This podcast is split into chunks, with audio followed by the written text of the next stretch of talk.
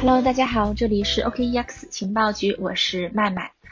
呃，今天呢，我们来聊一聊减产这个话题。为什么要聊减产呢？因为二零二零年嘛，很多币种啊都会减产，那么减产呢也成为二零二零年这个币圈的一个关键词啊，一个热点话题。所以今天呢，我们就来聊一聊减产在二零二零年的确定性和不确定性。嗯，在节目开始之前呢，我们先跟大家说一下啊。我们这个 OKEX 情报局呢，每天都会跟大家分享关于区块链的一些呃资讯。大家呢，如果感兴趣或者对我们节目有什么好的想法和建议呢，可以添加主播的微信幺七八零幺五七五八七四，也可以私信主播呢加入我们的粉丝交流群。好的，话不多说，让我们开始今天的节目吧。我们说啊，减产大戏轮番上演，会成为二零二零年币圈的一个最真实的写照。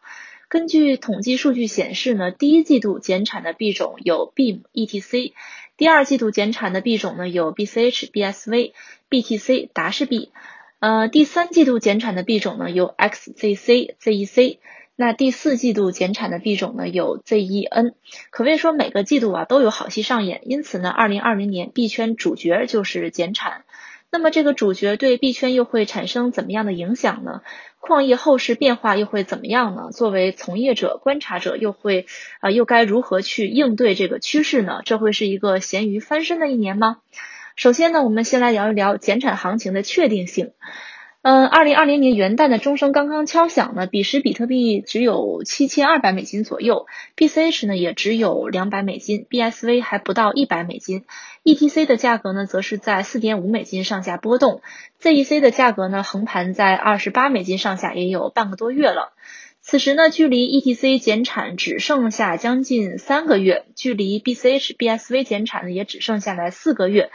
与刚刚过去的莱特币二零一九年减产行情提前半年开启呢，并且一天之内上涨百分之三十五相比呢，这样的价格表现呢，无论如何也不像一场势如破竹的行情的前夜。基于此呢，众多分析师还在讨论减产行情是否会如期降临，投资者呢还在为做多做空而烦恼。例如呢，某位知名币圈投资者就在 BSV 九十五美金左右的时候选择大仓位做空 BSV。众多大咖呢也是直接参与到对减半行情的预测中。对于减半行情是否会到来呢？波场创始人孙雨晨甚至在朋友圈力帖存证。他表示说，今天见了莱特币创始人查理，他一直是我敬佩的交易大师。他告诉我，减半行情一定会来，比特币保守突破前期一万四千没有任何问题。减半时间大致是五月十二号，还剩下一百零七天，立此存照。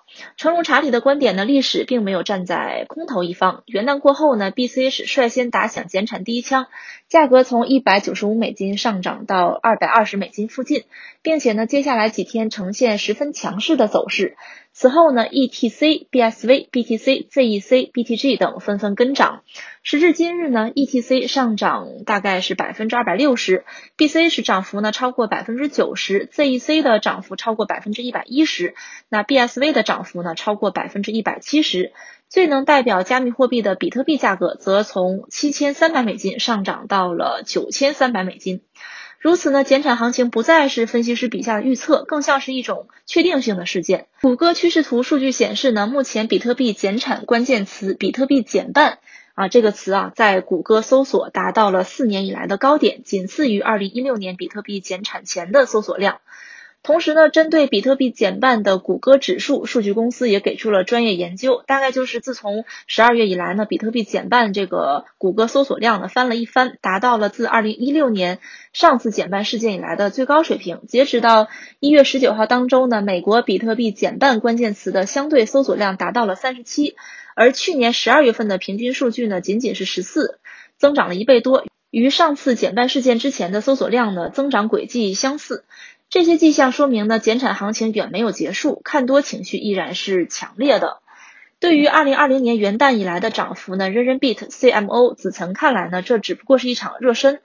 在二月四号，金色财经与 OKEX 矿池携手举办的如何抓住减半行情会议上呢？完整经历过两次比特币减产，现任人人币 CMO 的子岑表示呢，他说：“我觉得刚热身而已吧，至少矿业已经提前反应。一方面呢是对减半行情的乐观预期，另一方面呢是希望抢在减半前尽可能的去多挖比特币。算力竞争越来越激烈，减半带来的呢绝不仅仅是通胀率降低，更多的是持有者开始吸筹，不再卖出。至少我接触的老玩家们呢，他们没有一个人会在。”减半前卖币的，按照上次减半的经历呢，接下来的剧情应该是一路向上，临近减半一波回调，然后呢再继续上攻，最后突破前高，最后呢就是一片星辰大海。那么减产之后的市场前方会是一片星辰大海吗？那些与币价关联性最密切的矿工又会受到什么样的影响呢？下面呢我们就来聊一聊减产之后的不确定性。海涛呢是一位经历过二零一六年比特币减产的矿工，他的矿场呢位于新疆地区。由于武汉肺炎的影响呢，整个二零二零年他都与自己的运维人员在矿场共度了鼠年春节。在谈到最近行情对矿业的影响的时候呢，呃，他说在他看来呢，二零一九年下半年至今涌进来的矿工都能赚到，他们把握住了时机。元旦前后那波进场的矿工都赌对了，包括我自己啊。海涛是这样说的。但是呢，先别高兴的太早。无论矿工有怎么样大的信心，也要把市场的不确定性考虑在内。海涛说道：“一定要把即将到来的减产行情考虑在内。两个月以后到来的 BCH、BSV 减产呢，会将一部分矿工赶到 BTC 网络。但是三个月之后呢，BTC 也就是比特币啊减产，算力往哪里去呢？”现在全球矿工已经马力全开，能上的矿机基本上都上了。如果不出意外呢，下半年全网哈希算力都不会大幅增加了。面对全网超过一百二十亿的哈希算力呢，海涛做出了这样的判断。这就是 ETC、BCH、BSV、BTC 等一众 POW 币种减产之后带来的不确定性，有可能呢导致矿难发生。目前呢，BTC 价格在九千三百美金上下。如果三个月后没有明显上涨呢，那可能就够矿工们喝一壶的了。对矿工来讲呢，在币价涨势不明的情况下，减产意味着挖矿成本的增加。BTC 点 com 数据显示呢，目前全网算力在一百二十亿 H 每秒上下。如果减产之后呢，比特币的价格没有大幅度上涨，不少矿工呢将面临亏损。海涛这样说道。同时呢，矿机更新换代也会加剧比特币减产带来的不确定性。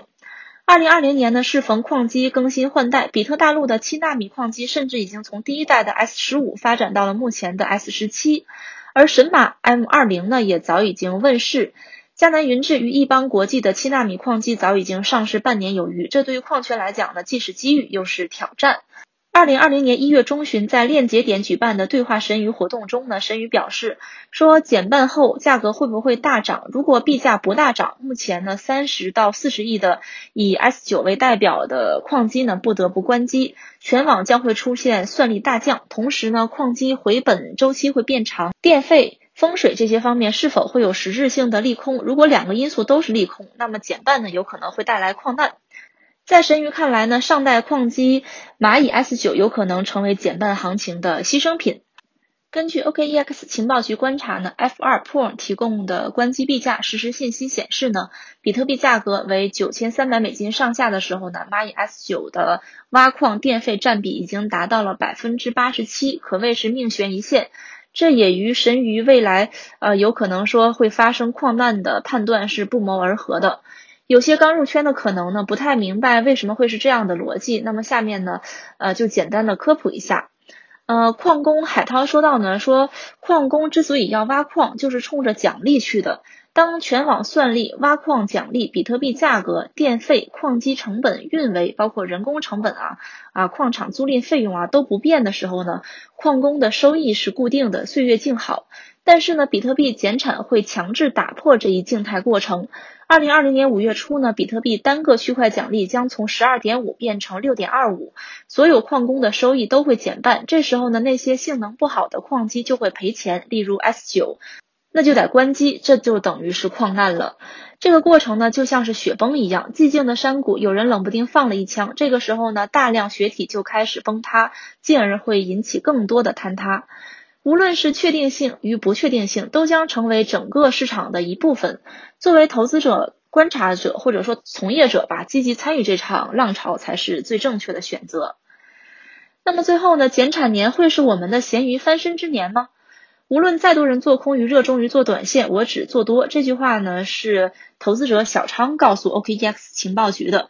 从二零二零年元旦至今呢，通过做多 BCH 资产已经翻了四倍的小昌告诉 OKEX 情报局呢，说作为在币圈摸爬滚打了三年的他，早已经深谙币圈资产价格的趋势，也学会了遵从内心，稳准狠就是我的投资逻辑。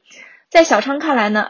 二零二零年元旦当天，他认为呢，减产行情必然会来，而且呢是一轮接着一轮的轮番上演。基于这样的判断呢，小昌就在自己在币圈的所有资产都买入了 BCH，并且加了五倍杠杆。虽然这中间呢有很多人在强烈做空，例如微博上很有影响力的小霞就一直在做空 BSV，但是呢他没有跟。当然，像小昌这样的投资者还是少数，毕竟呢稳准狠不是每个人都能做到的。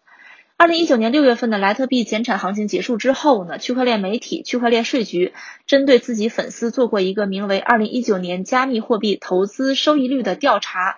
当时呢，有一千四百名粉丝参与调查，发现呢，在 BTC 涨幅超过百分之七百。莱特币涨幅超过百分之二百四十的情况下呢，有百分之六十六的投资者收益率是低于百分之二百四十的，也就是说没有跑赢大盘。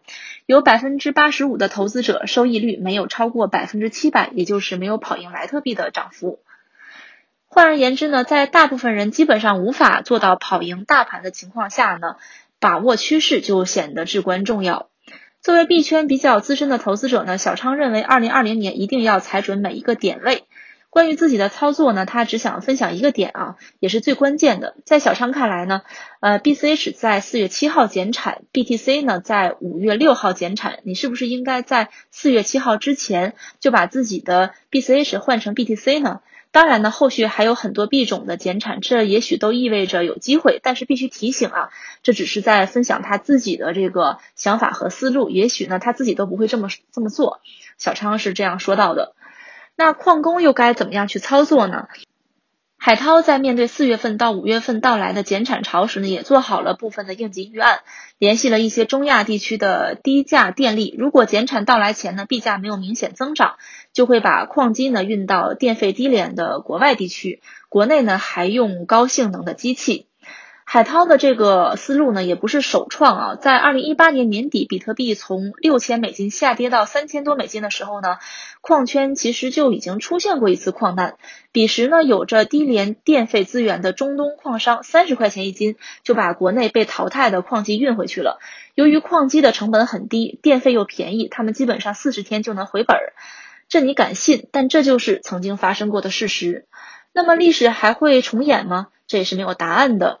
高瓴资本张磊说，在中国做投资不适合意志薄弱的人。这句话呢，其实是适合全世界任何地方的投资者的。意志薄弱的呢，拿不住年年亏损，股票却在八个月内涨了四倍的特斯拉股票。面对投资市场呢，无论是矿工海涛，还是投资者小昌，还是你我这样的观察者，都需要有各自的勇气与信念。诚如知名财经博主饭桶戴老板所言，无论你内心有多么呃多的愤怒和呐喊，但是呢，在投资这个战场，一定要有长期乐观主义精神，并且呢，避免犯下三个错误。哪三个错误呢？第一个就是把节奏问题当成结构问题；第二个呢，就是把周期当趋势；第三个呢，就是把局部问题当普遍问题。避不开这三点，市场上的大部分丰厚回报就会与你无关。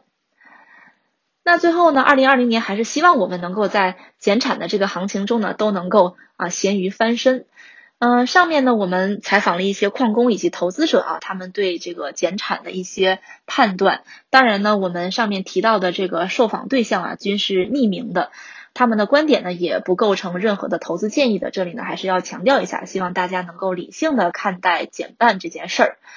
好的，又到了节目的尾声。那这一期呢，我们跟大家聊了减半的这个确定性和不确定性，大家还有什么其他的看法呢？那也欢迎添加主播的微信幺七八零幺五七五八七四啊，再说一遍幺七八零幺五七五八七四，可以呢私信主播加入我们的粉丝交流群，届时呢我们也会举办一些相关的活动，给大家带来一些福利啊。好的，今天的节目就到这里了，这里是 OKEX 情报局，我是麦麦，我们下期再见吧。